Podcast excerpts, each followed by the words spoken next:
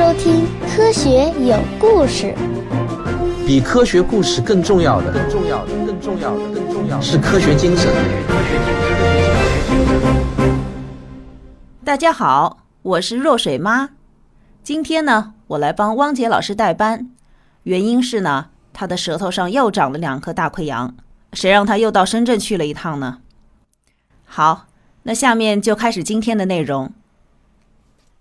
我今天继续来揭晓大洋底下的奥秘。在19世纪，人们铺设海底电缆时就已经意识到，在大西洋中部的某些山脉会妨碍电缆的走向。但山脉的连续性和规模之巨大是完全超乎人们预料的，并且还有一些物理反常现象无法解释。在位于大西洋中部山脊的中段，下面有一个巨大的峡谷。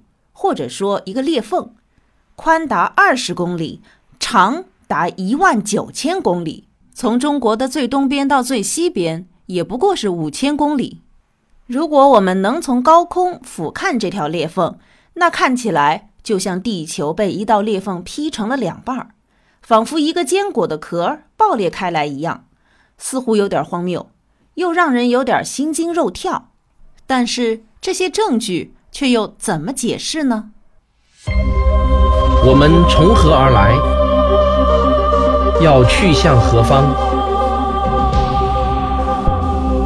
一个星球，一个实验，请听我为您讲述有关宇宙、自然、生命的简史。到了一九六零年，海底的岩心样本显示。大西洋中间的海底山脉最年轻，然后向东西两侧依次变得越来越古老。赫斯仔细思考了这种情形之后，认为只能意味着一件事情，那就是新的海底地壳正在中央裂缝的两侧形成，然后又被下方新形成的地壳向两侧推开。大西洋底就像两条巨大而高效的传送带。一条把地壳传送到北美洲，另一条传送到欧洲。这一过程后来被称为海底扩张。这种地壳运动的终点是在靠近大陆的边缘，地壳猛地下沉，落回地球的内部。这一过程被称为潜没。这就解释了所有沉积物的去向，它们正不断地被地球吞回。这也解释了为什么海底的岩石都相对比较年轻。人们从未在海底发现超过1.75亿年的岩石，这本来一直是个谜，因为大陆上的岩石动不动就是数十亿年。现在赫斯搞明白了，海底岩层的年龄只不过是从它们生成直到旅行到海岸的时间。这是一个漂亮的理论，成功的解释了许多东西。赫斯写了一篇论文，详尽阐述了他的观点，但却几乎没有引起什么反响。有时候不是观点不好，而是时机不到。因为违反大多数人直觉的事情，总是需要一段漫长的过程和足够多的证据，才能让人们普遍接受。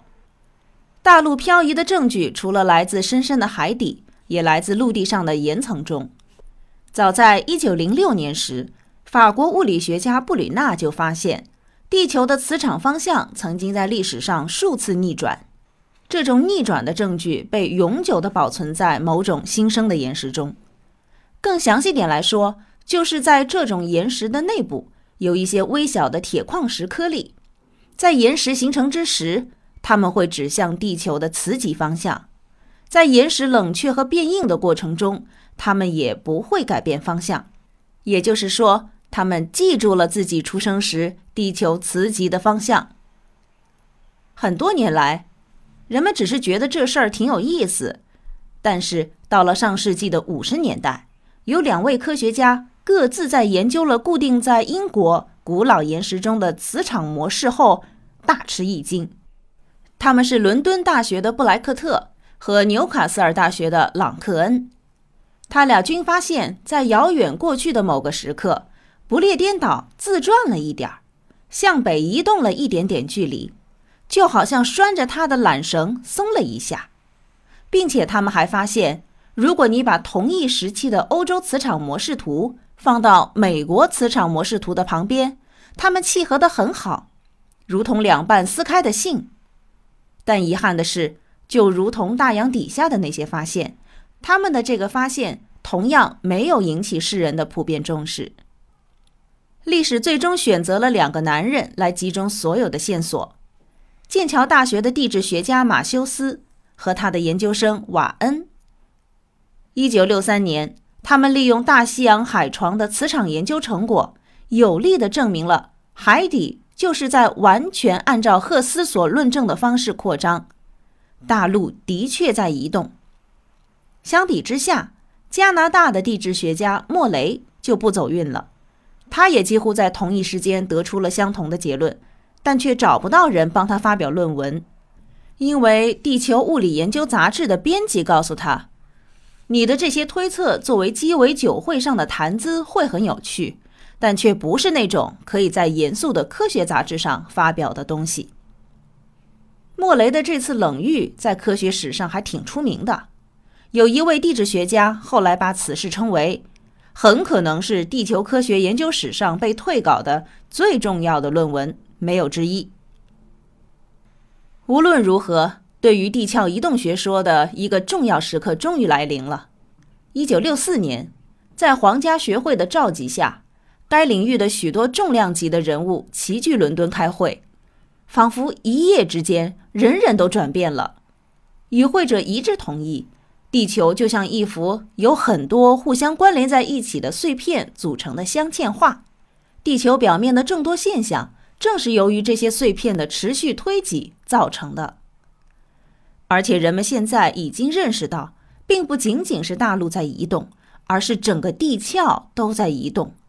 所以说大陆漂移是不准确的，其实是地壳运动。不过，为每一块相对独立的碎片命名，着实费了一番功夫。一开始，人们叫它们地壳积木或是铺路石。直到1968年底，有三位美国地震学家在《地球物理》杂志发表了一篇文章，给这些碎片起了一个沿用至今的名称，也就是板块。这门新的学科就被称为板块构造学。但是旧有的观念也绝不是那么容易死掉的，也不是人人都能很快接受这个让人激动的新理论。甚至到了上世纪七十年代，德高望重的杰弗里斯撰写的一本影响很大且深受欢迎的地质学教科书《地球》，还在极力坚持说板块学说在物理上说不通，与该书在一九二四年的出版保持了一致。该书也否认地层对流和海底扩张。另外有一本1980年出版的《海洋与山脉》，作者麦克菲称，八个美国地质学家中就有一个依然不相信板块构造学说，可见新观念的建立是多么不易。这种情况与进化论被逐步接受的过程非常相似。有些观点认为，我们以后都应该将进化论修正为演化论，我挺同意。但是约定俗成的力量实在太过于强大。今天我们已经知道，地表是由八到十二个大板块，取决于你如何定义大，和二十来个小板块组成。它们的移动方向和速度都各不相同。有一些板块很大，但相对不活跃。另外一些虽小却活力十足，它们与所在的大陆只是一种附带关系。例如，北美板块要比北美大陆面积大得多，它的最西边大致是沿着北美大陆的西海岸线伸展。这也是为什么这一地区地震活跃，因为板块边缘的磕磕碰碰。但它的最东边却与东海岸没什么关系。而是延伸了半个大西洋，直至大西洋的中部山脉。冰岛从中间一分为二，从板块上来说，一半属于美洲，一半属于欧洲。而新西兰虽然远离印度洋，却是印度洋板块的一部分。实际上，大多数板块都是这样一种情况，与海平面之上的大陆并不是对应的。另外，人们还发现。今天的大陆块与古代的大陆块之间的关系，远比人们想象的要复杂得多。哈萨克斯坦原来一度与挪威和新英格兰相连，斯塔滕岛的一个角，仅仅是一个角而已，原来属于欧洲。有一部分的纽芬兰也是这种情况。在马赛诸塞州的海滩随便捡起一块石头，它最近的亲属如今在非洲。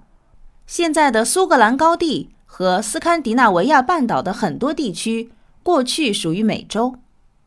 据认为，南极洲的沙克尔顿山脉的有些地区，可能一度属于美国东部的阿拉巴契亚山脉。总之，岩石喜欢周游世界。不过，令我感到高兴的是。中国目前几乎所有领土都是同一个板块的，自古以来就没有被分割过。板块的这种持续动荡，使得它们不可能结合成一块完整的大陆。假如目前的这种状况一直持续下去，大西洋会不断扩大，直到最后比太平洋大得多。加州的大部分地区将飘离大陆，成为太平洋中的马达加斯加群岛。非洲将会朝北向着欧洲推进，把地中海彻底挤压的消失不见，然后在巴黎和加尔各答之间隆起一座座雄伟的喜马拉雅山。澳大利亚会把北部的群岛均纳入自己的版图，隔着一些大峡谷与亚洲相望。以上这些都是未来的结果，而不是未来发生的事件，因为这些事件现在就正在发生。我们坐在此处，大地正在漂移，就好像池塘中的一片叶子。现在有了全球定位系统 GPS，我们可以清楚地看到欧洲和北美洲正在缓缓地远离，速度大约相当于人的指甲的生长速度。我们如果一辈子不剪，它们大约能长到两米。只是因为人的寿命太短暂，所以我们感受不到大地的这种变化。我们现在所看到的地球外观，其实只是一张快照，它代表的仅仅是整个地球一千张连续快照中的最后一张。地球是在太阳系所有岩状行星中唯一具有板块构造的行星，这对科学家来说有一点神秘，虽然不能简单的归因于地球的大小和密度。因为金星从这方面来说很像地球的孪生兄弟，但它却没有板块活动。或许是构成地球的材料性质和地球的大小共同让地球保持了现在这种充满活力的状态。有一种观点认为，仅仅是一种观点，板块构造是地球产生有机生命的重要原因之一。正如物理学家、科普作家特雷菲尔指出，我很难相信地球的生命发展不受持续的板块运动影响。他认为，为了应对板块运动而带来的挑战，例如气候变化，正是生命智力发展的重要促进力。另一些人认为，大陆的漂移至少是导致地球上某些物种灭绝事件的原因之一。二零零二年十一月，剑桥大学的迪克森在科学杂志上发表了一篇报道，旗帜鲜明地提出，地球的生命史与岩石的历史有着某种联系。迪克森确信，在过去的五亿年中，海洋中的化学成分在某些时间曾经发生过戏剧性的突然变化，而这些变化往往与生物史上的一些重要事件相关联。例如，英国南部海岸的白垩悬臂表示微生物的大量爆发，海洋中的贝类生物在寒武纪时期的突然繁荣等等。没人能说清为什么海洋中的化学成分会一次又一次的发生戏剧性的变化，但是海底山背的张合显然是一个可能的原因。无论如何，地球的板块构造不仅解释了地表的运动，例如。古代三指马为什么从法国跑到了佛罗里达？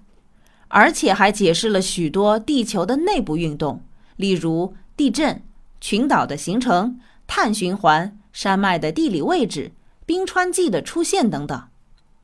甚至生命的起源也或许能解释。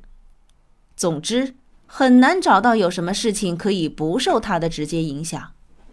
作为地质学家的麦克菲曾感叹：“地质学家们一时间眼花缭乱，所有的事情突然都能讲得通了。”其实，史前大陆的分布问题并没有得到完美的解决，这一点与大多数非地质专业人士以为的不同。尽管我们的教科书上似乎很自信地给出了古大陆的全貌，例如劳亚古陆、冈瓦纳古陆、罗德尼亚大陆、泛大陆等等，但这其实是基于一些并不能完全站得住脚的结论而得出的。辛普森在他的《化石与生命史》一书中指出，远古的动植物似乎有一种习惯，它们在该出现的地方不出现。而不该出现的地方却偏喜欢出现。冈瓦纳大陆一度是一块非常大的古大陆，连接着澳洲、非洲、南极洲和南美洲。我们之所以这么认为，很大的原因是基于一种叫石尾的羊舌属植物的分布。这种植物在那些大洲上都被发现了。然而，后来人们又在世界其他一些地方也发现了石尾。这些地方据认为不与冈瓦纳大陆相连，但这种讨厌的矛盾却被人们选择性的忽略至今。另一个例子是一种叫水龙兽的三叠纪爬行动物，从南极洲到非洲的一路上都有发现，这支持了上述两大块大陆在史前相连的看法。但这种动物却又从未在南美洲和澳洲被发现过。而人们又相信这两块大陆在同一时期同属于一块古大陆。除此之外，还有许多地表特征是板块构造学说无法解释的。比如说，美国丹佛这个地方，海拔有一千五百米之高，但它的隆起却是相对很近期的事情。在恐龙统治地球的时代，丹佛还处在几千米的海底深处。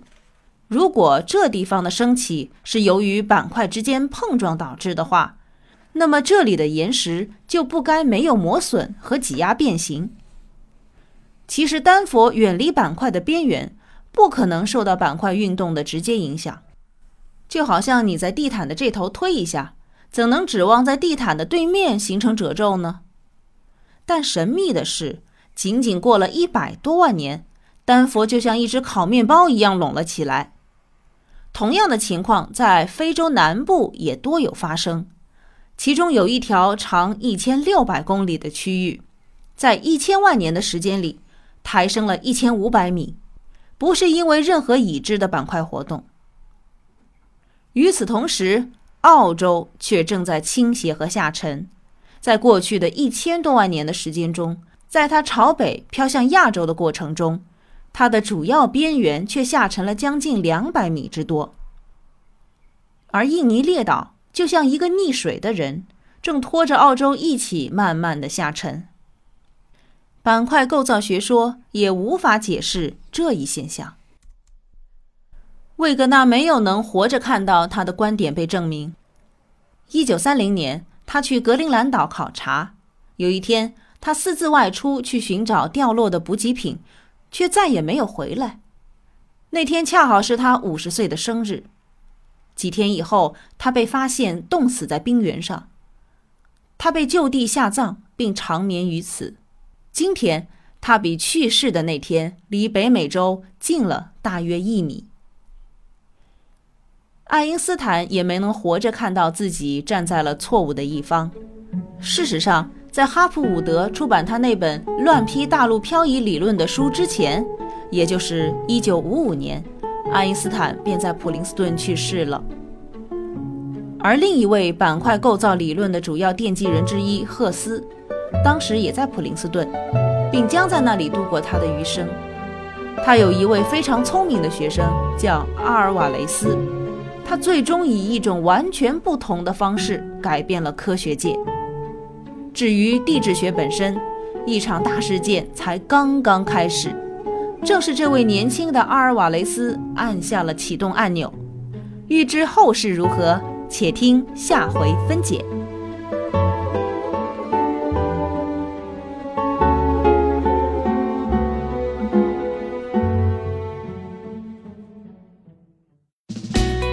是刘敬正，我是汪杰，我是吴黎明，我是王木头，我是旭东，我是卓老板，我们是科学声音。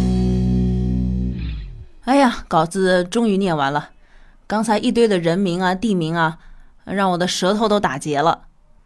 不知道有没有听友听出来，我就是以前也客串过的一个神秘的嘉宾。当时呢，被很多的听友认为是机器人。好吧，我终于知道了自己的声音到底是怎样的一种客观感受。但是我还是很想知道，今天我的播讲是不是依然像机器人呢？希望能够看到大家的反馈。好，今天的代班就到这里，相信下一期汪杰就可以回到话筒面前了。好，好，谢谢热水马。那就这样了。嗯。呃，还有一句必说的，如果您喜欢我们的节目呢，请您不要忘了订阅。如果您觉得节目对您有帮助呢，也可以赞助以资鼓励。好，我们下期再见。